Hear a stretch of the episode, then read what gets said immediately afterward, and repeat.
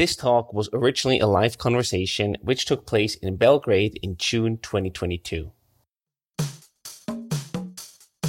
With 10 people, anything works. You basically don't need a meeting, you don't need a calendar, you don't need anything. You're just in a room and you're working, you know, building cool stuff. With 20, 30 people, this breaks entirely.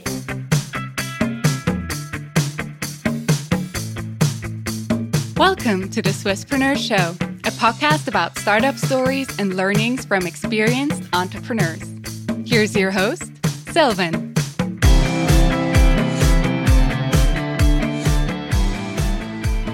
Hello, everyone. My name is Silvan. It's my pleasure to be your host tonight.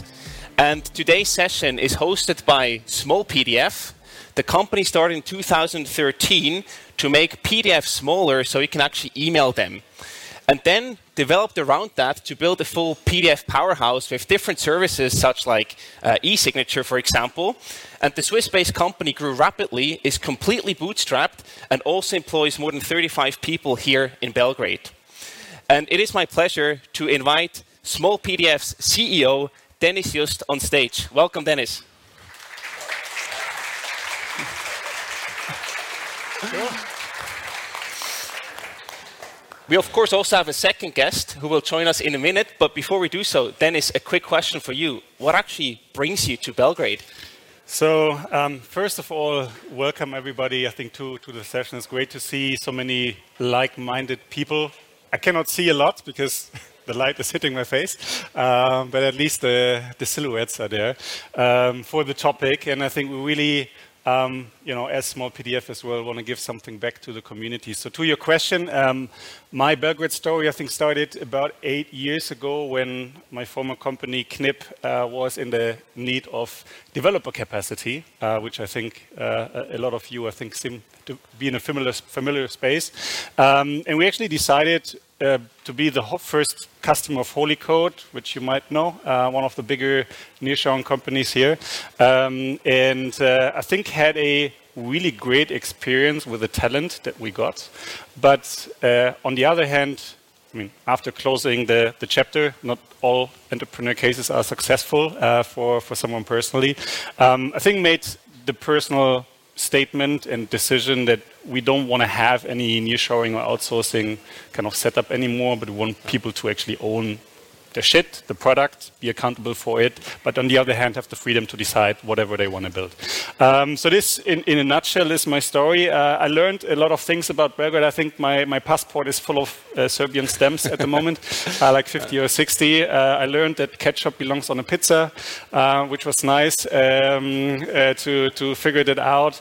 one of my most favorite locations, I think, was the Berliner, which was shut down with Belgrade waterfront. So I think everybody um, is a bit uh, in, in, shame of losing the nice area um, on the river, uh, which was a, a, nice party area. But no, we started with that, and then uh, with Smallpdf, actually decided to make a move um, and a real move to, to Belgrade to decide we want to open not only a chapter or new nearshoring location, but a company here um, that in the end backs and owns part of our Smallpdf products, and this is where we are today. Great. And you're not alone here today. You're joined by co-founder Mattis Büchi, the Smallpdf co-founder, but he not only uh, co-founded Smallpdf, but actually also TaxFix. TaxFix lets you file quick and paperless taxes from all over the world. They raised a total of 330 million venture capital in US dollars, employ more than 500 people, and are also a unicorn. Mattis, co-founder of Smallpdf and TaxFix, a very well welcome.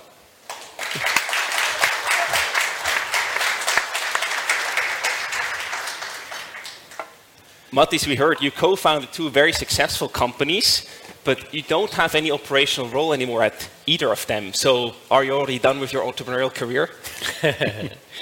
Yeah, so also, first of all, thanks a lot for having us. It's really cool to be here. Uh, very cool location. I was extremely impressed and uh, yeah, like to be here with Dennis together. Um, visiting the team is actually my first time in Belgrade because of Corona. I was never able to, to come here and um, it's, uh, it's a real pleasure. Just walking through the city today uh, was fantastic. But to your question, um, so yes, I have started quite a few um, companies before, and uh, it's something I'm really, really passionate about. Starting something from the ground up and and uh, and finding real big problems to solve in this world, even though they might be really boring, like uh, PDFs or uh, taxes, even worse. but uh, that you know, like, are actually really interesting businesses, and you can help a lot of people, touch a lot of people's lives by solving those challenges fundamentally. And um, yeah, that's something like I, I, probably will be continuing doing at some point. But I think it's you know just due to people like Dennis that uh, we can work together in, in many different ways. And for me, my entrepreneurial journey was like you know very exciting at Smallpdf in the beginning, and then we found Dennis to take over, and it's just an amazing job to scale that to found actually the Belgrade location, for example, and all of that, and like being part of that journey, but in a different role now in this chairman working closely with Dennis, but like um, having Dennis in the lead here is, is really great. Um, and that allows it basically to, to then start a different company, as I did with TaxFix then in Berlin a few years after Smallpdf. Yeah, there will be plenty of things that we will talk about. Scalable business built to last. We will take the bootstrap perspective, but of course also the VC-backed perspective. Before we do so, a bit more context. I'm actually here because I had the pleasure of having both of you on the Swisspreneur podcast, Switzerland's largest business podcast, and Smallpdf is also one of our key partners, the main partner at the moment. So it's my pleasure to also be here and moderate this session with you today. We also have an interactive Q&A session, so we'll bring up the QR code in a second here on the screen. If you do have any questions that you would like to ask our guests, scan the QR code, go to menti.com and enter the code if you don't have a QR code scanner, and answer like submit your questions there that we can answer them at the end for the Q&A session. The tougher the questions, the more fun we have. Perfect. and also, you know, scaling is quite a broad topic to talk about. What we'll really focus on today is how do you scale from zero to 50 employees to really get that initial scaling up right, and we want to share some stories and best practices around that. And as I mentioned, the bootstrap versus the VC case, that's going to lead to some interesting discussions. Are you ready, guys? Yes. Absolutely. Let's go. So the first question I have prepared for you, uh, maybe for you, Mattis, to start with. When are you actually ready to scale as a company? Because sometimes the timing can be quite difficult to understand when you're in the middle of building a company. Right. Yeah, so I mean, I think there needs to be, uh, how I see it is there needs to be product market fit, right? Like there's, it's a big word that a lot of people use and especially VCs and, and a lot of like startup media, but what does that really mean? And I think for me, that means that you found a problem that is big enough, that you solve already well enough that people actually, you know, see the value in, in your solution. And that's again quite abstract, but like scaling also only makes sense if you have the room to scale, right? Is there a big enough market? Can you take that one problem and like find different problems around it and um, or, or, just get a larger audience, right? Can you scale marketing? Can you scale that? So the factors for scaling, I think, need to be there. Um, and we realize that a lot, like when, you know, often you think you are ready with the product, but then you just don't see the angle in distribution or something like that. So I think like some kind of product market fit needs to be there. And well, you need to have either the money or the profitability to do it. Um, some somewhere some money is needed, and um, yeah, like that. I think like needs to be some check marks. Are we ready? Can we do it? Right. Mm-hmm. And then, of course, a lot of things need to happen over time, um, like having the right people in place, the right people with right experience, and so on, to then be able to do it the right way. Because you can scale also the wrong way and you can make a lot of mistakes. And certainly, we all do make a lot of mistakes. I certainly did. Uh, but um, yeah, you learn you learn from that, and that's why it's extremely valuable then to have the right people in place that maybe have done it before and um, might not repeat the same mistakes. Yeah, maybe adding to this one, I think from a more bootstrapped or general entrepreneurial perspective. So I think the question is, what is what does scale mean to you? right? Mm-hmm. So is scaling just the fact that you have money and you can burn it, um, which is fun for the time that you have it, but not fun afterwards? Um, or do you want to achieve a certain outcome impact with it? And I think generally speaking, in an entrepreneurial life, I mean, product market fit is one of these focal points, but you obviously need a scaled organization to come to this point, Mm-hmm. It's way smaller, um, and maybe it's only the founding team. Um, but in the end, you need engineering capacity or whatever you're building, um, being at a clothing line or whatsoever. You need the people who are capable of achieving that point to actually selling the first product, services, whatever it is. And I think then the question is, what's the business? What is the environment that you're in, and whom do you compete against? Because that determines if you know, we see bootstrapped, whatever path you're taking makes sense. Um, and then you try to figure out what's the next step. And I think I would always, in, in any entrepreneurial case, try to reflect, to think in phases of what you want to achieve next, and ideally have one to two year frame, um, and really build towards that. Start small, and then you can sequentially build up. And I think this is a way how you can still at some point make the decision of going left or right. So, you know, some businesses had initial business angel funding, um, then scaled profitably, like, I don't know, a MailChimp to a 7 billion exit. Um, versus other cases just needed three, 400, whatever million um, to actually come to a point or to fail, right? So that's an option always. Do you have a good so. example for a goal or a milestone that you want to hit in these one to two years? So I think for the for the first phase, and may correct me about this, I think I would definitely say product market fit. So first revenue, customers traction mm-hmm. doesn't always need to be revenue, but I think that's the best indicator. Um, and then I think it's about the scale of the unit economics. So I think that's the second phase of how can you achieve a 10x with what you're doing, and what are the drivers? Can you influence the drivers with money? think about VC. Right. Um, is it a matter of organic growth, education of the market? Might be the best case, or is it even a more organically driven case because you have, I don't know, built open source software and you're selling a subscription on top of that or whatsoever, mm-hmm. where why at all think about, you know, getting money, um, execute well and you'll have a nice life afterwards. Yeah. Matthijs, was there a certain revenue threshold that you focused on before you went into scaling mode? Well, I remember at Smallpdf, it was mostly to like just pay our salaries. Uh, that was the first threshold because yeah. we were, had nothing, and really just the founders, uh, our three co-founders, uh, we needed to somehow pay the bills, and that's basically the first threshold. Mm-hmm. then, well, you have enough money to hire the first person, right? Very exciting. Um, and then that's your first step in scaling, like hire that first person.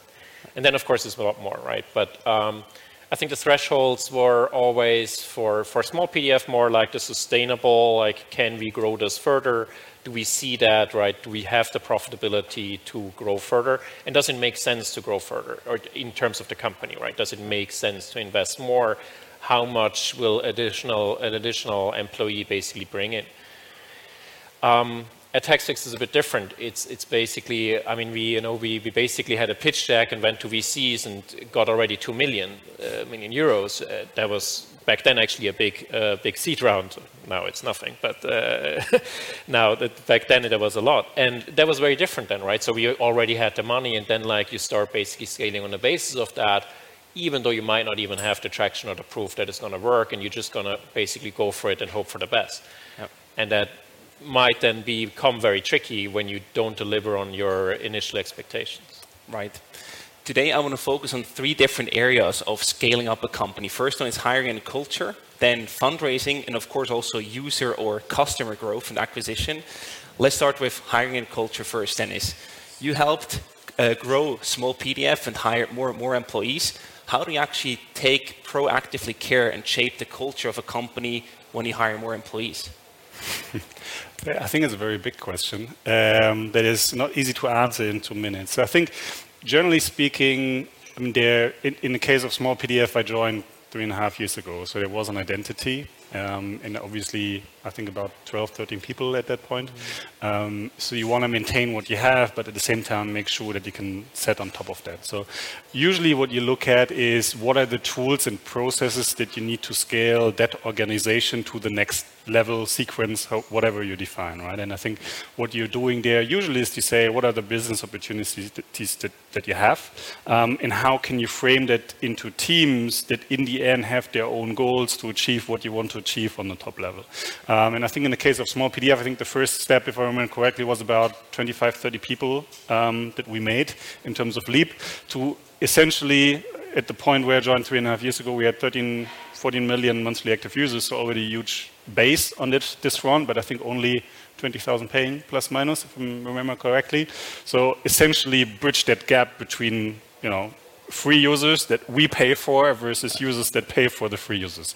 Um, and just squeeze conversion, make sure that we have proper pricing and um, limit the users the right way. So that worked. So we took it to the next level and thought about, okay, what, what's needed next and what is the need from a customer perspective um, and figured out, okay, let's, let's move to becoming a platform because the biggest challenge that we had as an organization was essentially to, to keep customers, mm-hmm. to bound them to our platform and to build recurring use cases. So said, started Belgrade, built desktop team, built mobile team, um, started to build extensions, and with that engagement on different platforms, covering more use cases. And I think this is how, generally speaking, I would describe it without losing identity, which is always the hard thing that you need to navigate, right? Because uh, I think now, looking three and a half years back to now, um, the company has changed.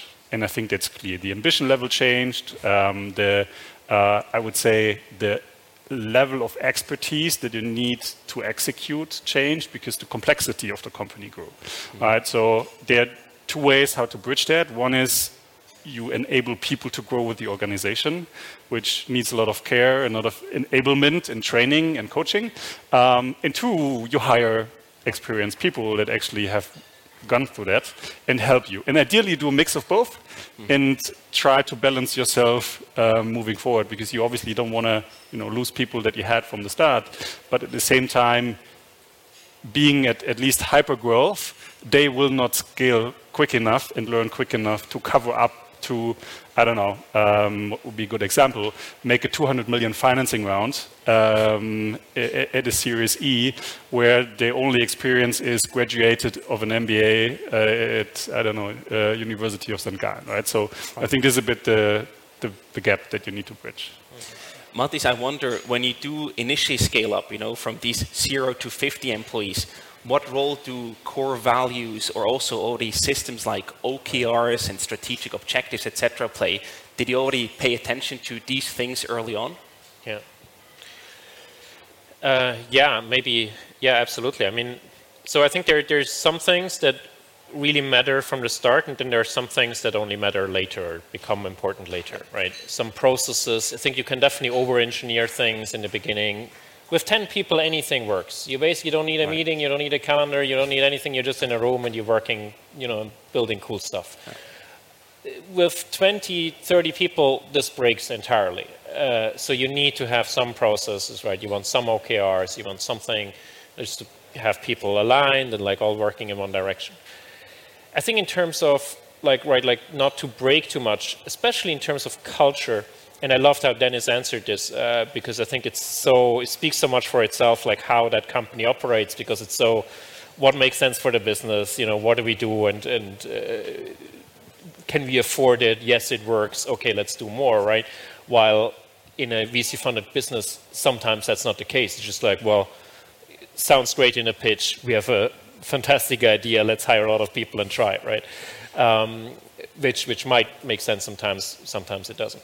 And um, but what I really love, I think, also in terms of culture, your first point, right? Like how do you how do you scale culture? It's something extremely difficult that really often breaks in the hyper growth case, right? We we hired like 300 people in 12 months. That's that's insane. And basically, we had what like 150 people before. So all of a sudden, basically, the majority of the company was new. They basically just started, and they all didn't know each other, right? They didn't know who is who, they didn't know what is the culture. It brought in a lot of cool new energy, but at the same time, like what was the core, the foundation that we built that growth upon, right? And what I always feel like still today, walking into the Smallpdf office, even though I think the company changed so much, as you say, rightfully so, there is like a core of that was, you know, a foundation that we always was built upon that was so clear that like this is some core values, very product driven, very like no bullshit, no no senseless. We just do some some stuff and, and see what works. But really like you know building a, a great business by solving you know real customer problems. That is such a core thing. And you're walking in there with such good people, such great people like around. And actually in Belgrade they somehow replicated this, and uh, I'm still really surprised that this was possible. But um, yeah, in, in, in, in, a, in a really, really nice way. And it was due, of course, that it was not as crazy, maybe not as fast, um, as we did at, at TaxFix. And I realized that, you know, we had a lot of things, a lot of processes of like, okay, how do we do cultural interviews, right? We have cultural questions that are based on the cultural values that are, you know, all of that. It works and it helps a lot. But you're still breaking things in hypergrowth. And, and that's you know, it's an exciting ride, but it's also a challenge then when you go through that as a company, as someone who loves to work at a place, and then all of a sudden that place changed so much, so drastically fast, right, that basically you weren't even able to adapt to that, whatever new thing comes out. And that's why I think like there's also the beauty maybe of a bootstrap company, and especially when you do it right, like I think Dennis did, um, building on that foundation in a, in a, in a way that like, you know, increasing um, like raising the bar constantly, but while like keeping a, a really good core and scaling that culture, um, which is so precious. Yeah, I think one maybe maybe adding to this, I think one funny story that we had like two or three years ago, which I remember the TaxFix thingy exploding uh, in terms of size, not as a company, um, was I think the the question of what is healthy scale, right? And which ties a bit to the question right. that we have as well. And mm-hmm. um, I think what we tried to figure out jointly with the ex expertise, I mean, from or ex yeah, experience at TaxFix is okay. What's the ratio that an organization is actually capable of holding structurally and culturally without breaking? And I mean, th there is no number I think that you could put on a table which works for AOB. I think, but what we came up with, 50% of people per year, you can actually digest as an organization, right, which breaks down to like four and a half to five percent per month, and then you spread it over time. So you actually have, usually what you would say is that a person can define with the culture of a company in about three to six months, rather six. Um, so these are your educators and promoters, mm-hmm. and you only want to get as much people in to actually break the educators from promoters and to create something new, because otherwise you need other processes which might hinder the speed of an organization. So I think this is a bit the framework which we try to apply at yeah. Smallpdf, um, like the 50% per year, and then gradually scale. And I think obviously you have more and more promoters at the beginning that then can teach the new peeps, so you can allow more new peeps to come, um, while keeping a balance between new culture and old culture. There, was, there will always be change, but. I think uh, that's a very great and valuable key takeaway to sort of also apply to your own business. Mathis, when you were scaling up both companies, what were some key roles that you hired early on to help you manage that growth? Did you have any specific roles or key people in mind that you said, we absolutely need to hire for this role? Again, I think it, it, depends so much on the case, right? But sure. for us, it, it, it, was different. I mean, like again, we only scaled once we had Dennis in the boat, right? Like, and he he brought in like he, first increased really the business, and then he did the scaling. So I think you know that was the absolute key for sure. But um, I think in TaxFix, I think what is interesting and uh, what is also very different in Europe than in the US is like when do you bring in what people, right? In in the US you bring in maybe like the fifth, sixth hire is like a PR person, which is very different. It's like the 28th hire in, in Europe.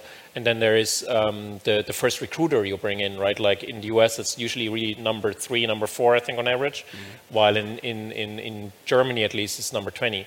Um, so when do you have what person, right, for what? And um, I do think it's, it's really interesting depending on like what you look for, right? Like you want to scale or you want to hire fast and then it's so easy, especially when it's your first time going through that, right? Like, who do you hire? What do you even need, yeah. right? Like, you need a chief revenue officer, or, or, or, you need something totally different. You need a head of sales. What, what do you need? Uh, and it's so hard to figure that out. And I think one of the biggest learnings for me is really like, you know, to talk to a lot of people, other companies that maybe have done it before, or also talking to a head of sales, you know, that is really great. And then learning, okay, that, that's, that's maybe what a great head of sales um, you know, could be like. And then, and then really like defining that, making that extremely clear, and then having a very structured process of finding that out without making compromises. And I think that's just the classic that everyone tells you, but it's so hard when you scale fast. Like to sometimes say no to a person because it's only 80% sure and you, you think maybe maybe it's good enough and yeah i really need that person. And then maybe you make that decision and in the end uh, 99% i believe at least in my experience i was always wrong and i shouldn't have hired that person. It wasn't a fit and it was my mistake my responsibility that you know i made the wrong decision and um, and then of course in the end that's has such a big uh, impact then for many months not just like for a few months but yeah. you hire that person the person starts until you actually really know that that person doesn't work out often takes six months.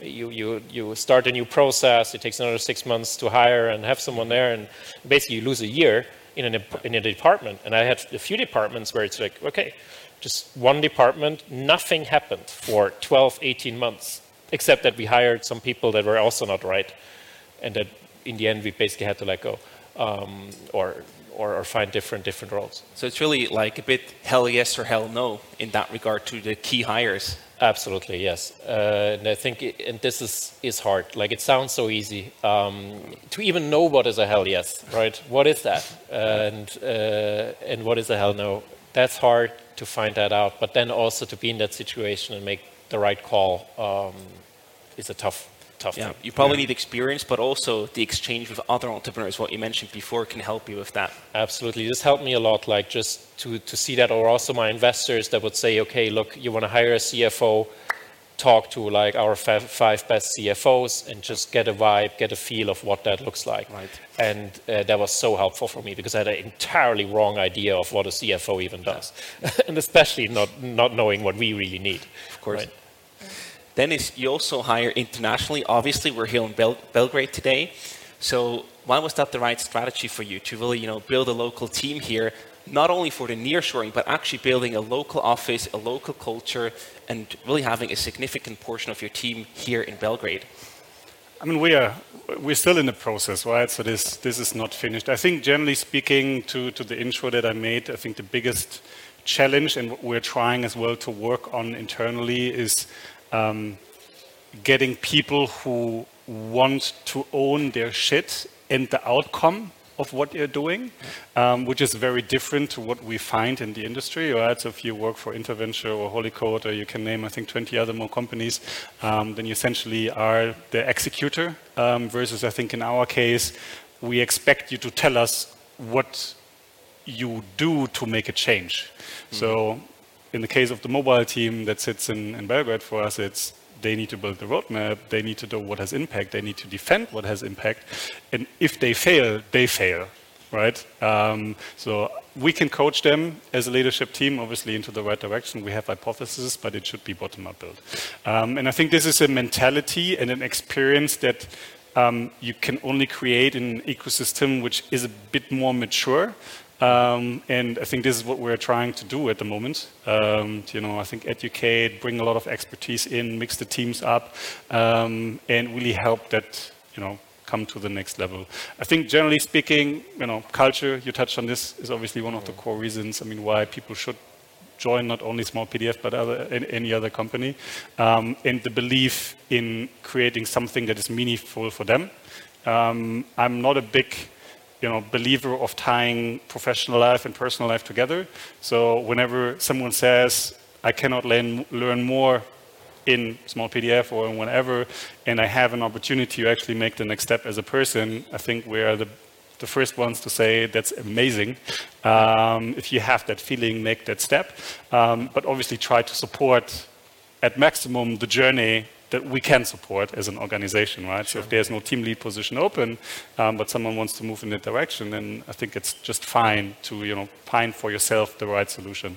And I think this is a cultural reflection that we try to bring to the table. Yeah, but you really want to make people part of the organization, part sure. of the culture. So that's also why I invest in events and bring everybody together yeah. instead of just a transactional relationship. Exactly. Right. Mathis, you wanted to add something? Yeah, no, exactly. I remember actually the moment when Dennis called me up and said, like, look, I have this idea of Belgrade and stuff, and uh, I think I was quite skeptical. Like, yeah, okay, that is, I don't know. I've never been to Belgrade. Like, uh, I, I don't know. And um, uh, and I thought, like, okay, we have everyone in Zurich. You know, is is it too early to do that, or is it the right point of time? And, and especially, how are you going to do it? I remember, like, also how you then like pitched it to me, basically that well, yes, there are basically a lot of companies that there, there's great talent basically, and there is also some competition. There's some other companies, also a lot of Swiss companies, funnily enough, uh, that, that basically have like outsourced operations, but that you said like you want to do it differently than them and really have like a fully fledged team, not just like, uh, you know, outsource development of like, please do this and this and that, but like have the designer here, have the PM here, and have everyone feel like I'm making, you know, part of the decisions in a team. And you said like, that's how we're going to win some talent, not just because we pay more or something, but like also people that really want this. And I feel like I, I learned so much, like how Dennis did this. So we, we, we applied a lot of learnings uh, at TaxFix when we opened our Madrid office um, to try to do it pretty much exactly like that, yeah. because I think it worked very well. What's the key part here to make that successful? Do you need to have a great local office manager to also really reinforce the culture and everything, or what is like one of the key ingredients to make that work? I think it's, I mean, honestly speaking, if you look at the last two and a half years, location has become less important right? So um, in the end, um, it's about the purpose and the scope of work that you provide, mm-hmm. um, and then the talent that you get together and that creates stuff, right? And I think this needs to match. So um, for us, I think what second learning, um, reflecting to this, is remote work is amazing because it's very efficient, but it doesn't build any culture, right? So it's very transactional, um, and we need to find the fine line between being on site in a team, having chit chats at coffee, being able to solve, do creative work on site, but do the delivery work ideally, which is the majority of, of the work, um, in an environment where people just feel comfortable, right? Being it at home in Montenegro, Greece, I don't care. Right? right? And I think this is a balance that we try to strike, right, with offices in Barcelona, Zurich, and, and Belgrade, and still having a local focus, and obviously, I mean, trying to do local employer branding, um, local sourcing, um, but at the same time having the ability, I mean, for people to, you know, work in part from where they want right. um, and do more creative work on site. Yeah, great. Let's also talk about fundraising. Mattis, you've seen both the bootstrap case and the VC-backed case when does it actually make sense to go down the venture capital route, route or when does it not? Right. I think it's funny, like because you know, often when I talk to founders or, or people that's thinking about starting a business, um, they often think only of that VC path, uh, especially in, in Berlin, and um, yeah, often they're just so focus on like I need to start a business, I need to raise a lot of money, and I need to be in the press and like you know impress all people by raising a lot of money because that's basically the the validation and feedback loop that you have as a founder, maybe the only one, right? Mm-hmm. External one, um, or at least to a degree. And um, yeah, like I think that's that's so beautiful about you know Smallpdf to to actually show that case. You don't need that, and you can actually really grow a company to very significant levels without taking venture capital. Nonetheless, I'm not saying venture capital is a wrong choice. I think it can be the absolute right choice, and I think that brings um, me to the question: When is it? When is it the right choice? And I think there there are problems that are you know too big or too complicated to basically make money from right away. Um, if you want to, yeah, like invent a new cancer drug, uh, it's an extreme example, but like that costs just so much money you're not going to make any money before you have that drug. So you need to have, you know, the funding to basically do that.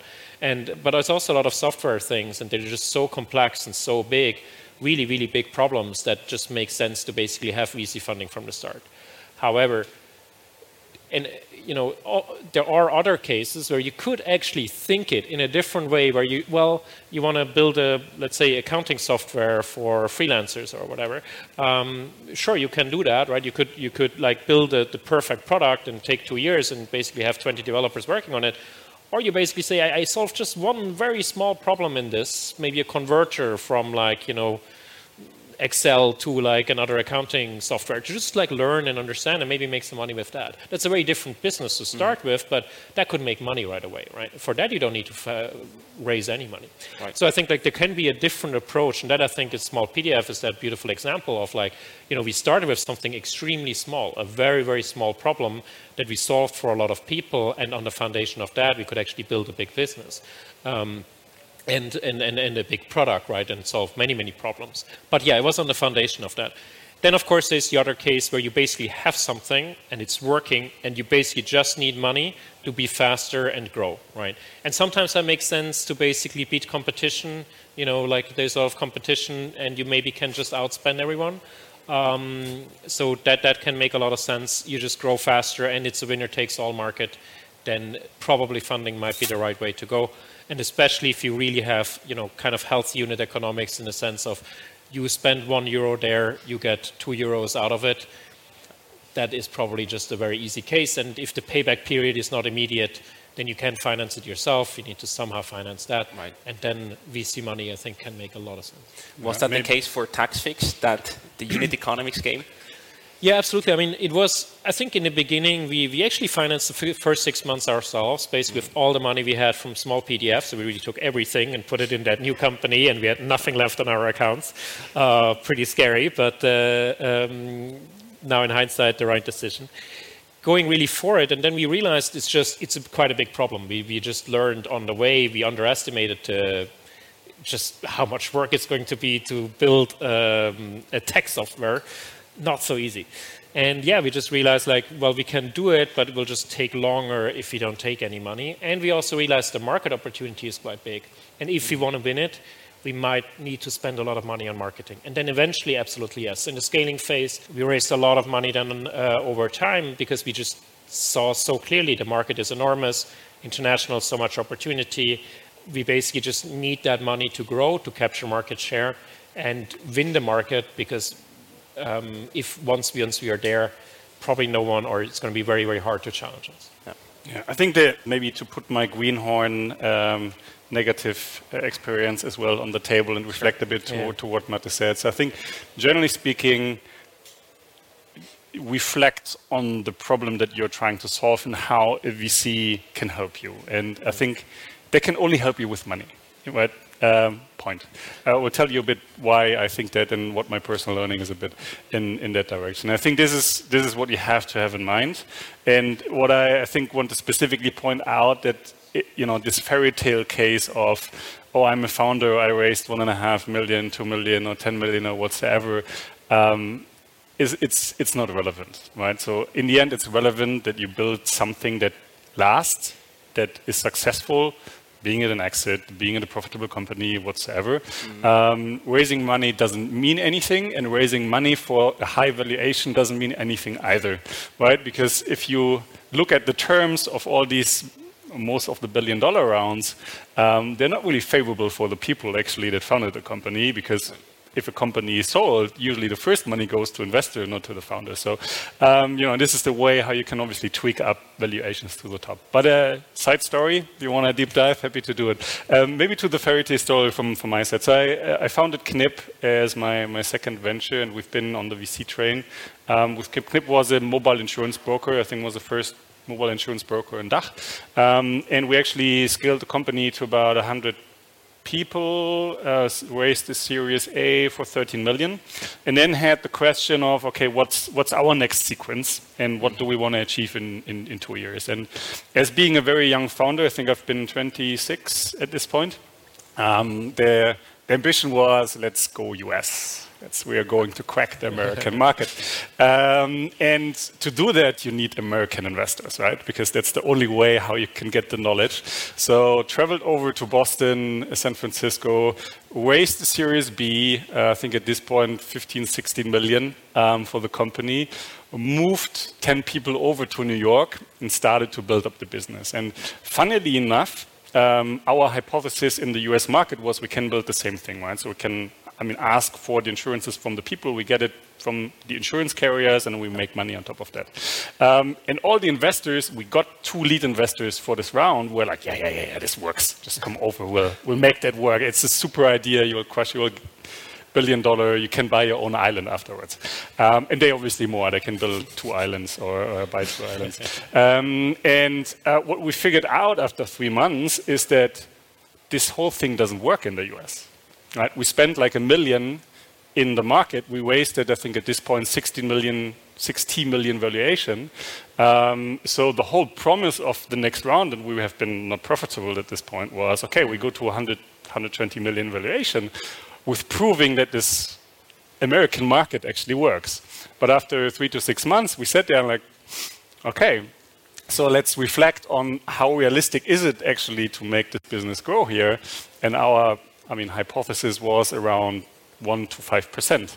Wow. So how much do you invest there? Um, and what essentially happened is that we cut down the US operations um, and from, you know, not walking on the ground anymore, but flying over it because we've been so confident with the money that we had.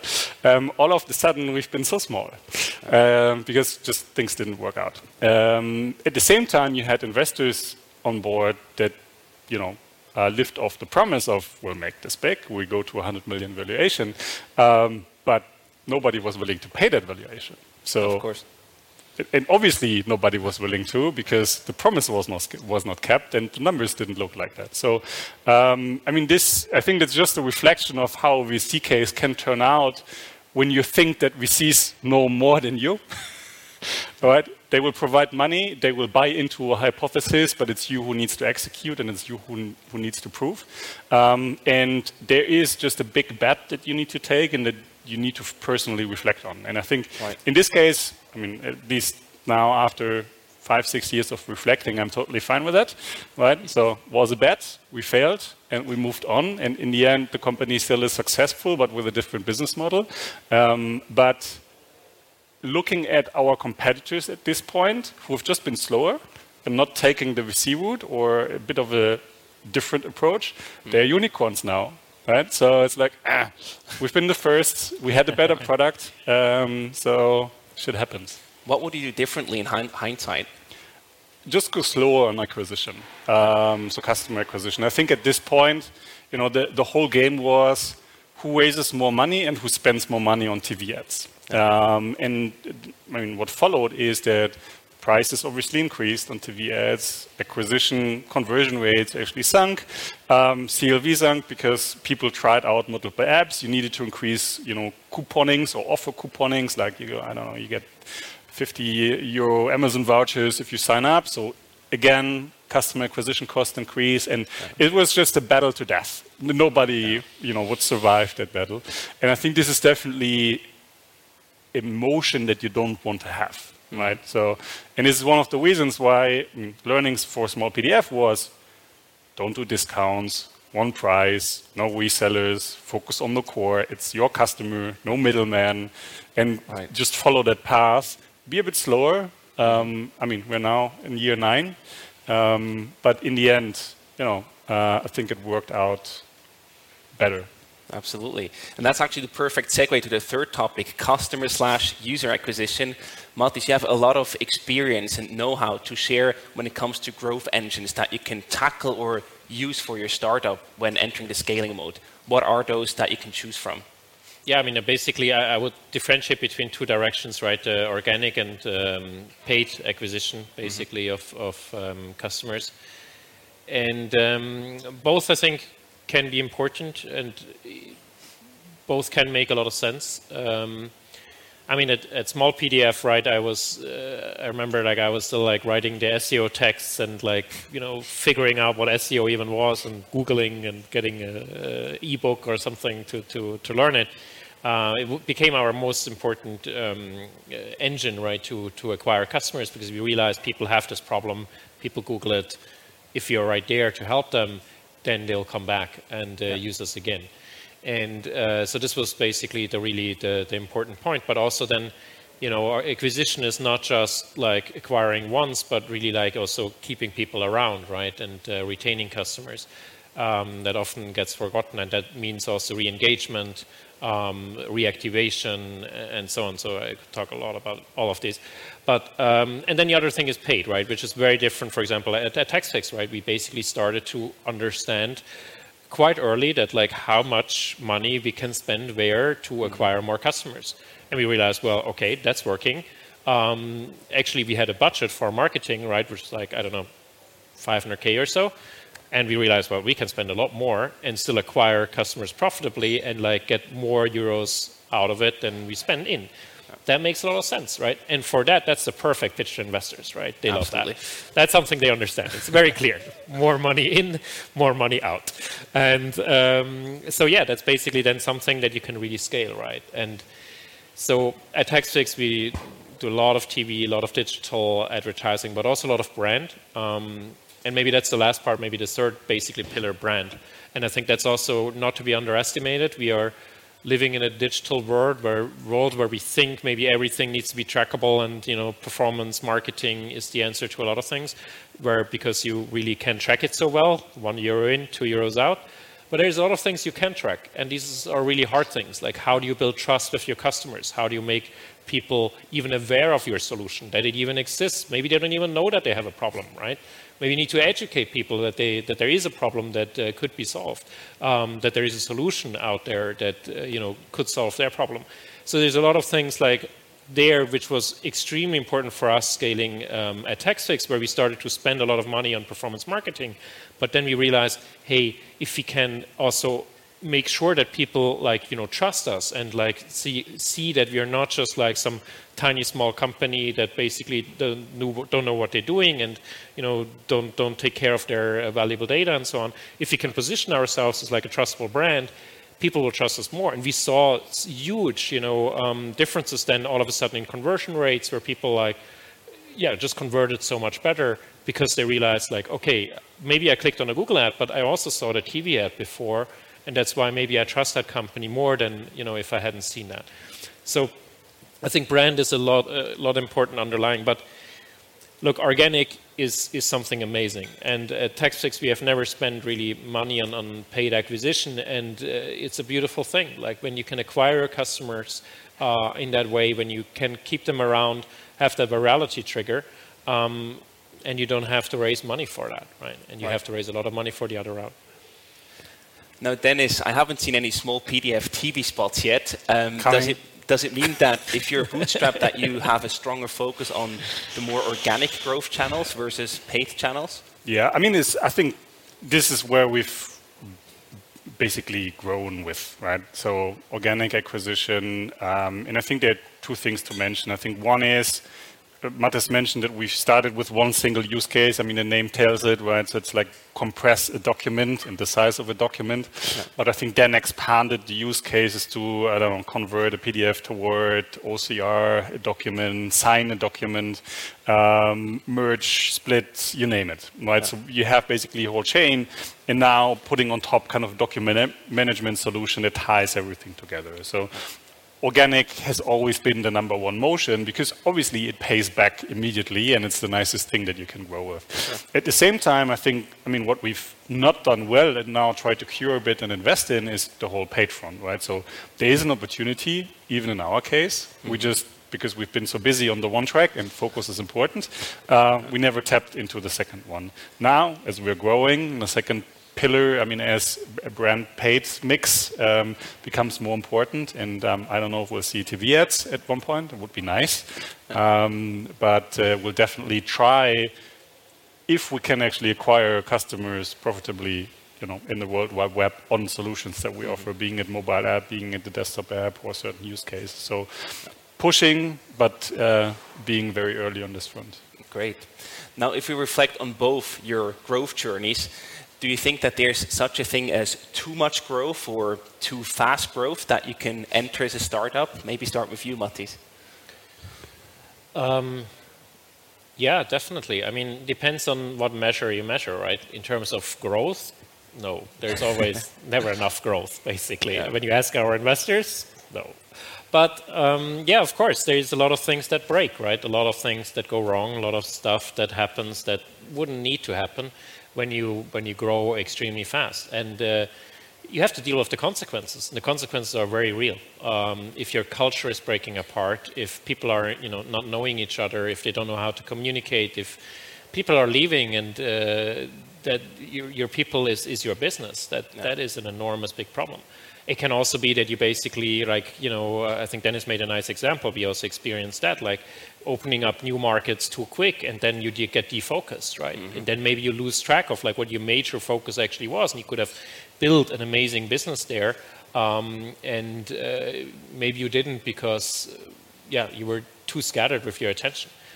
And I also think, like you know, with Smallpdf, if we had taken too early investment money, I think we would have, this would have could have happened to us as well, where we could have been too distracted and like, yeah, maybe not have that focus on organic acquisition and started paid and uh, I don't know, built some product, hired uh, 500 people uh, because we probably could have, right?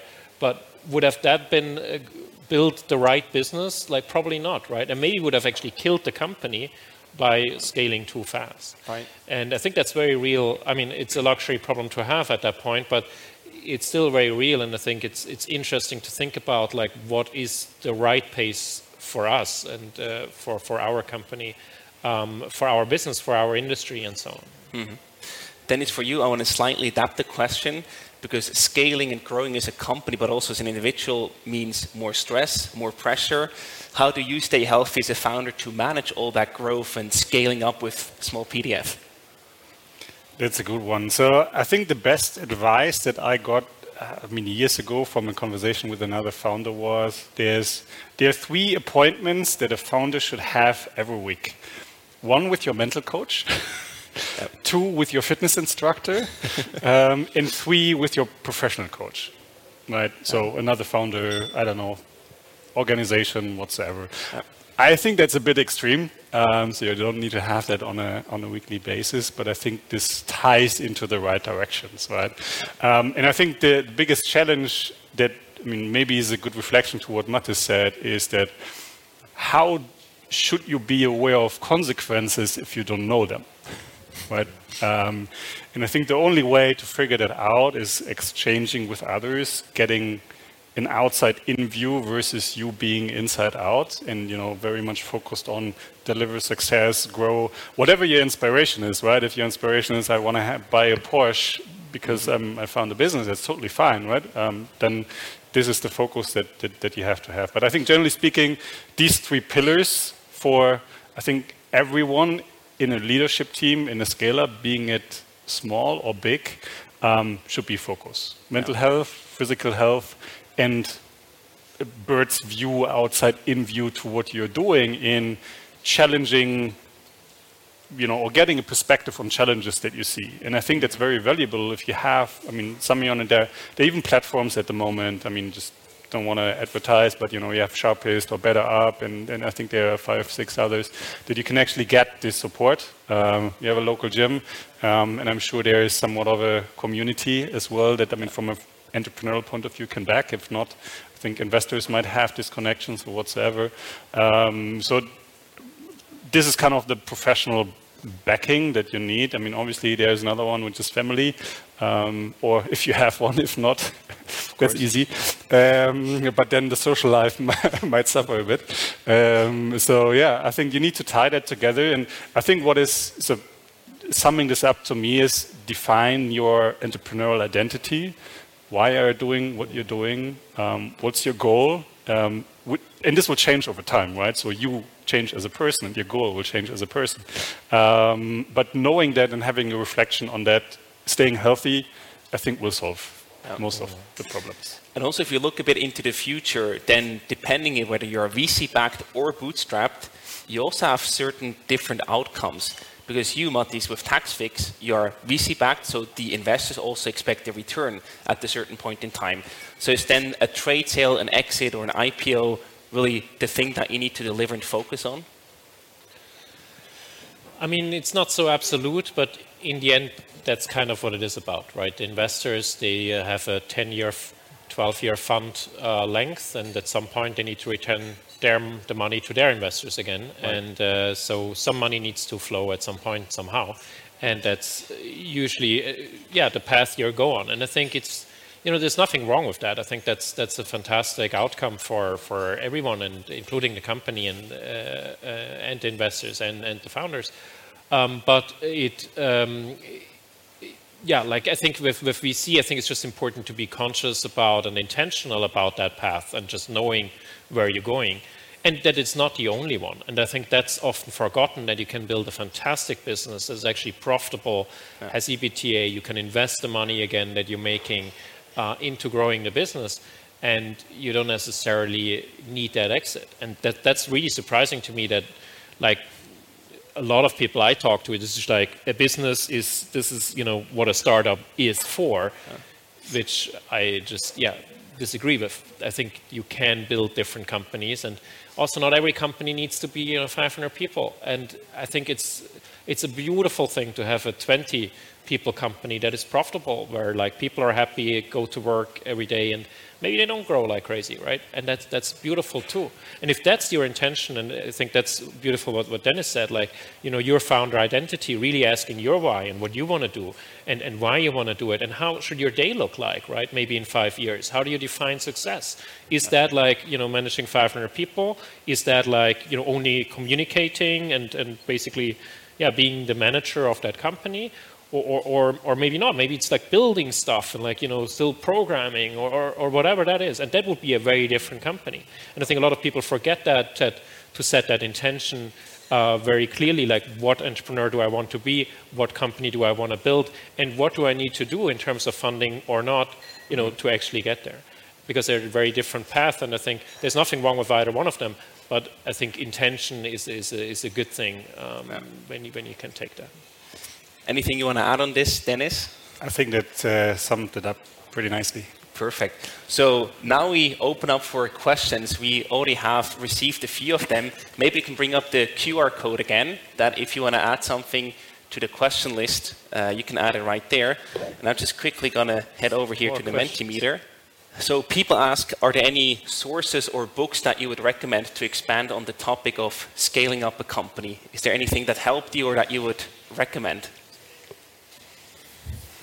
It's a good one. So, I mean, I think personally, I started out of the university and visited a lot of these, you know, early startup founder gatherings, and then went into accelerators as well and tried to build knowledge up there. Um, I think that's definitely one way to go, but it's a slower way to go. Um, I think just doing it and experiencing on the go is always the best thing. Jump into the cold water and you know reach out to VCs or business angels or whatever or customers right. um, is the best way. Plus exchanging with people who have done it, right? So and I think there I would not you know as a as a founder who just has an idea, I would not like to speak to Mark Zuckerberg, right? Because sure. different scale, and I think he has different problems at the moment and for the last 10 years. But you essentially want to talk to someone who you know, have, has nailed product market fit in a segment that is adjacent to yours. And you should be able to figure out, you know, either a connection to this person or mm-hmm. uh, reach out or figure it out from the network to, to get the insights. So I think I would point these two out as the main sources. Yeah. Yeah. Yeah, good question. I think, I mean, I think Dennis was spot on. I feel like it's very hard to basically have like some, you know, like general lessons that apply to everyone. Um, individual cases are so different, businesses are so different, situations are so different. To say this is how you do it is, is a really hard thing. I think that's why what I love to do is also to talk to people right that have done it, uh, to just like hear their experience and then decide myself what is relevant to me. Um, and for books, the same. I, I, love to read biographies, and I took a lot of like from that. If it's like Elon Musk or Steve Jobs, but also or people like you know um, uh, Walt Disney. I loved like that, uh, for example, a lot. It's it's a beautiful biography where you can take so much on not just like how to build a business, but you know how to do engineering and to be very creative and like and all the struggles that um, Walt uh, went through. And and that's why I think like it's more inspirational. I think, especially as a founder type, you don't want to execute a textbook thing. You want to do your own thing, right. and that's I think also like how you should get the advice that uh, you know like really helps you, that inspires you, and and brings you forward. Yeah, so I think learn from other people is, is yeah. probably the best. That's the key takeaway. Dennis, the next question is for you. How would you describe the Smallpdf culture in a few words? People are really interested to know more about what you just talked about. So I think the, the identity that we're trying to build is bottom up, autonomous, but accountable. Mm-hmm. And I think that describes, you know, from how the teams are organized, how people actually operate. Um, so we have only two people in the C-level with 150 employees at the moment, which means that we don't want to micromanage. We cannot micromanage. I hate micromanaging. Um, but this means that people actually need to be able to drive the topics, the initiatives that they have, the topics, and as well from a tactical point of view, um, you know, I think there, there are different stages of, of, framings, and I think in our mm-hmm. case, a Smallpdf is very important that the teams can build their own tactics of achieving things, needs to come from the bottom up. Um, but this requires a certain level of skill and experience in the teams. So you obviously are very limited on you know the people that you can hire or the time that you need to train people on on that road. Maybe to add to that, I think what is what is also interesting, and maybe uh, like for me at least, when I come to the office, you know, that I also always experience. I think just uh, besides what you said, also just the quality of people and the friendliness and, the, and just like that, really good people. I don't know. Whenever I meet people from Smallpdf's, like wow, I wish I had more time so I could go lunch with everyone. And I get a lot of inv lunch invitations that I would love to go, but sometimes can't. Um, but like just that, really that, that friendliness, that openness, that is, is something really special that um, definitely we don't see often in, in, a lot of companies in Berlin or so, with, uh, where you just don't have that at all, and you just like that no asshole policy. I think that is somehow implemented uh, really works. Right. Uh, There's a, a follow-up question tied to that from uh, Dragana. Um, the question is, how do you move away from people sort of having the spirit of, I need to call this person just to be on the safe side, to probably like of more of a corporate environment? How do you really hand over the responsibility and the skill set to make the decisions and call the shots, but also take full responsibility to the team? Yeah, I mean, I think the, the question is very much a digital transformation question, uh, right? Being in an environment which doesn't serve that, and then the question of how to turn it around.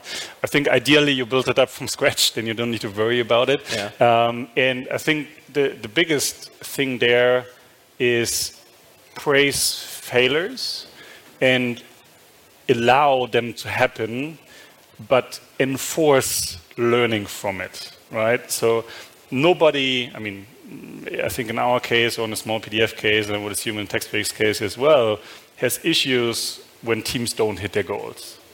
But be transparent about it, communicate that you don't hit them, and at the point where you communicate it, reflect on why that's the case and how you want to improve it the next time. Mm -hmm. And then we have everything that we need, right? So just let's reiterate, there might be outside influence, which you couldn't control. Sure. There might be inside influence, which you can control and you need to adapt.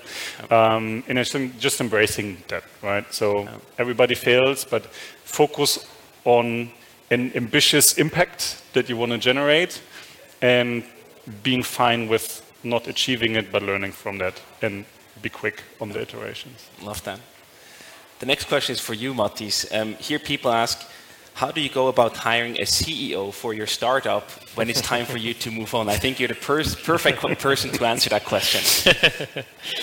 yes, I have done it twice. Um, yeah, also at, also at uh, TaxFix, basically, I'm, uh, I transitioned to a chairman role last year in October, um, and we hired a, a CEO. Um,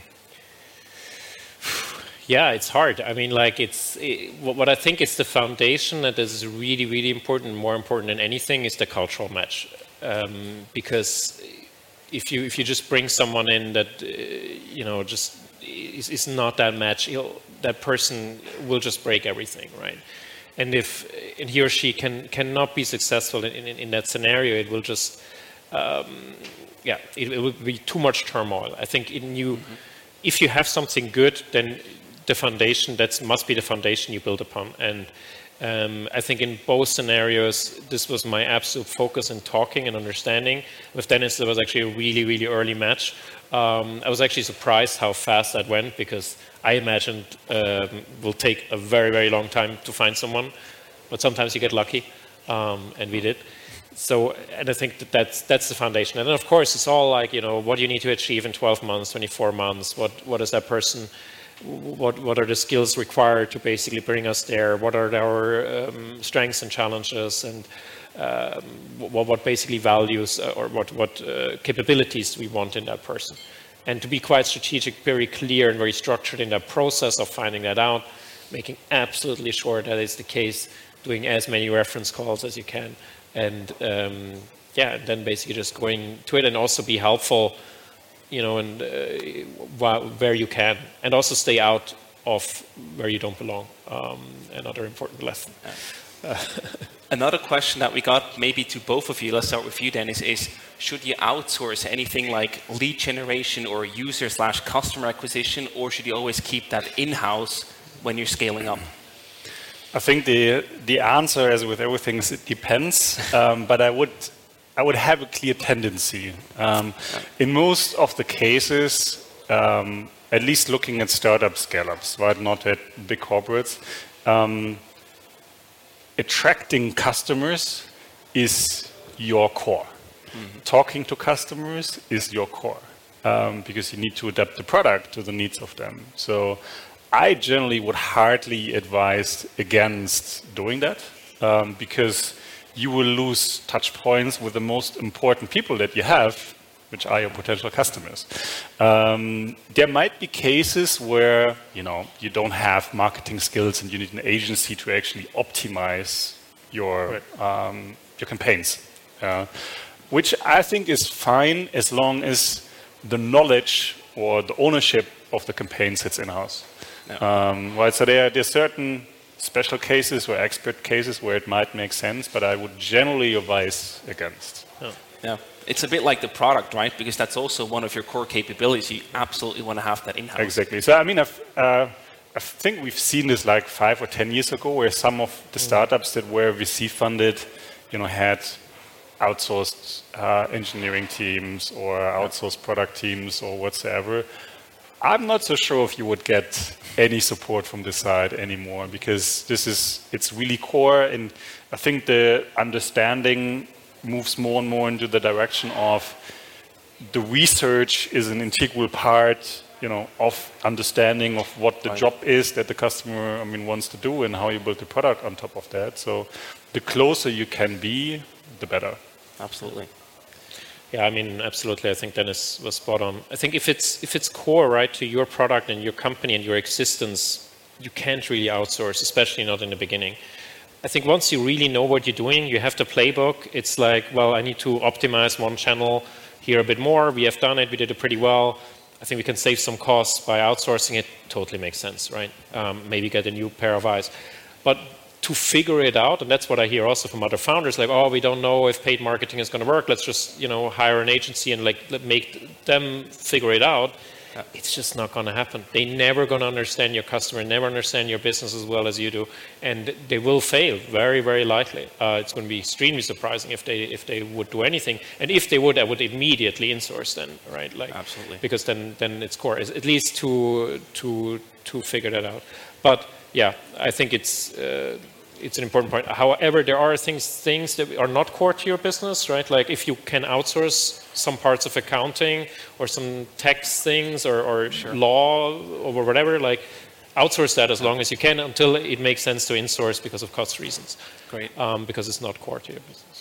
Now we're almost at the end. Before we wrap up the conversation, I have some rapid fire questions for you because Ooh. I'm really curious to hear your choices. Ketchup on pizza. Uh, exactly. I give you different choices to choose from, and you have to make one choice in just like one sentence. I ask each of you, okay? You ready?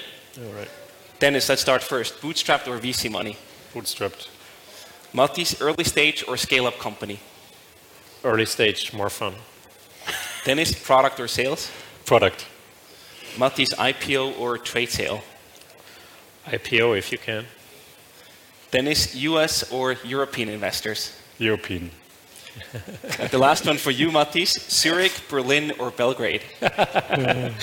All of them. Of course. Uh, Typical Swiss diplomatic answer. That's a wrap. Thank you so much for joining us here uh, tonight. Mathias, Dennis, uh, thank you so much for all your insights and lessons shared.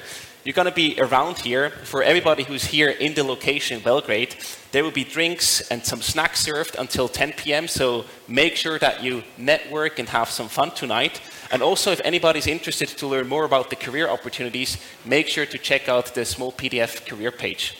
Thank you all so much and have a wonderful evening. Thank you so much.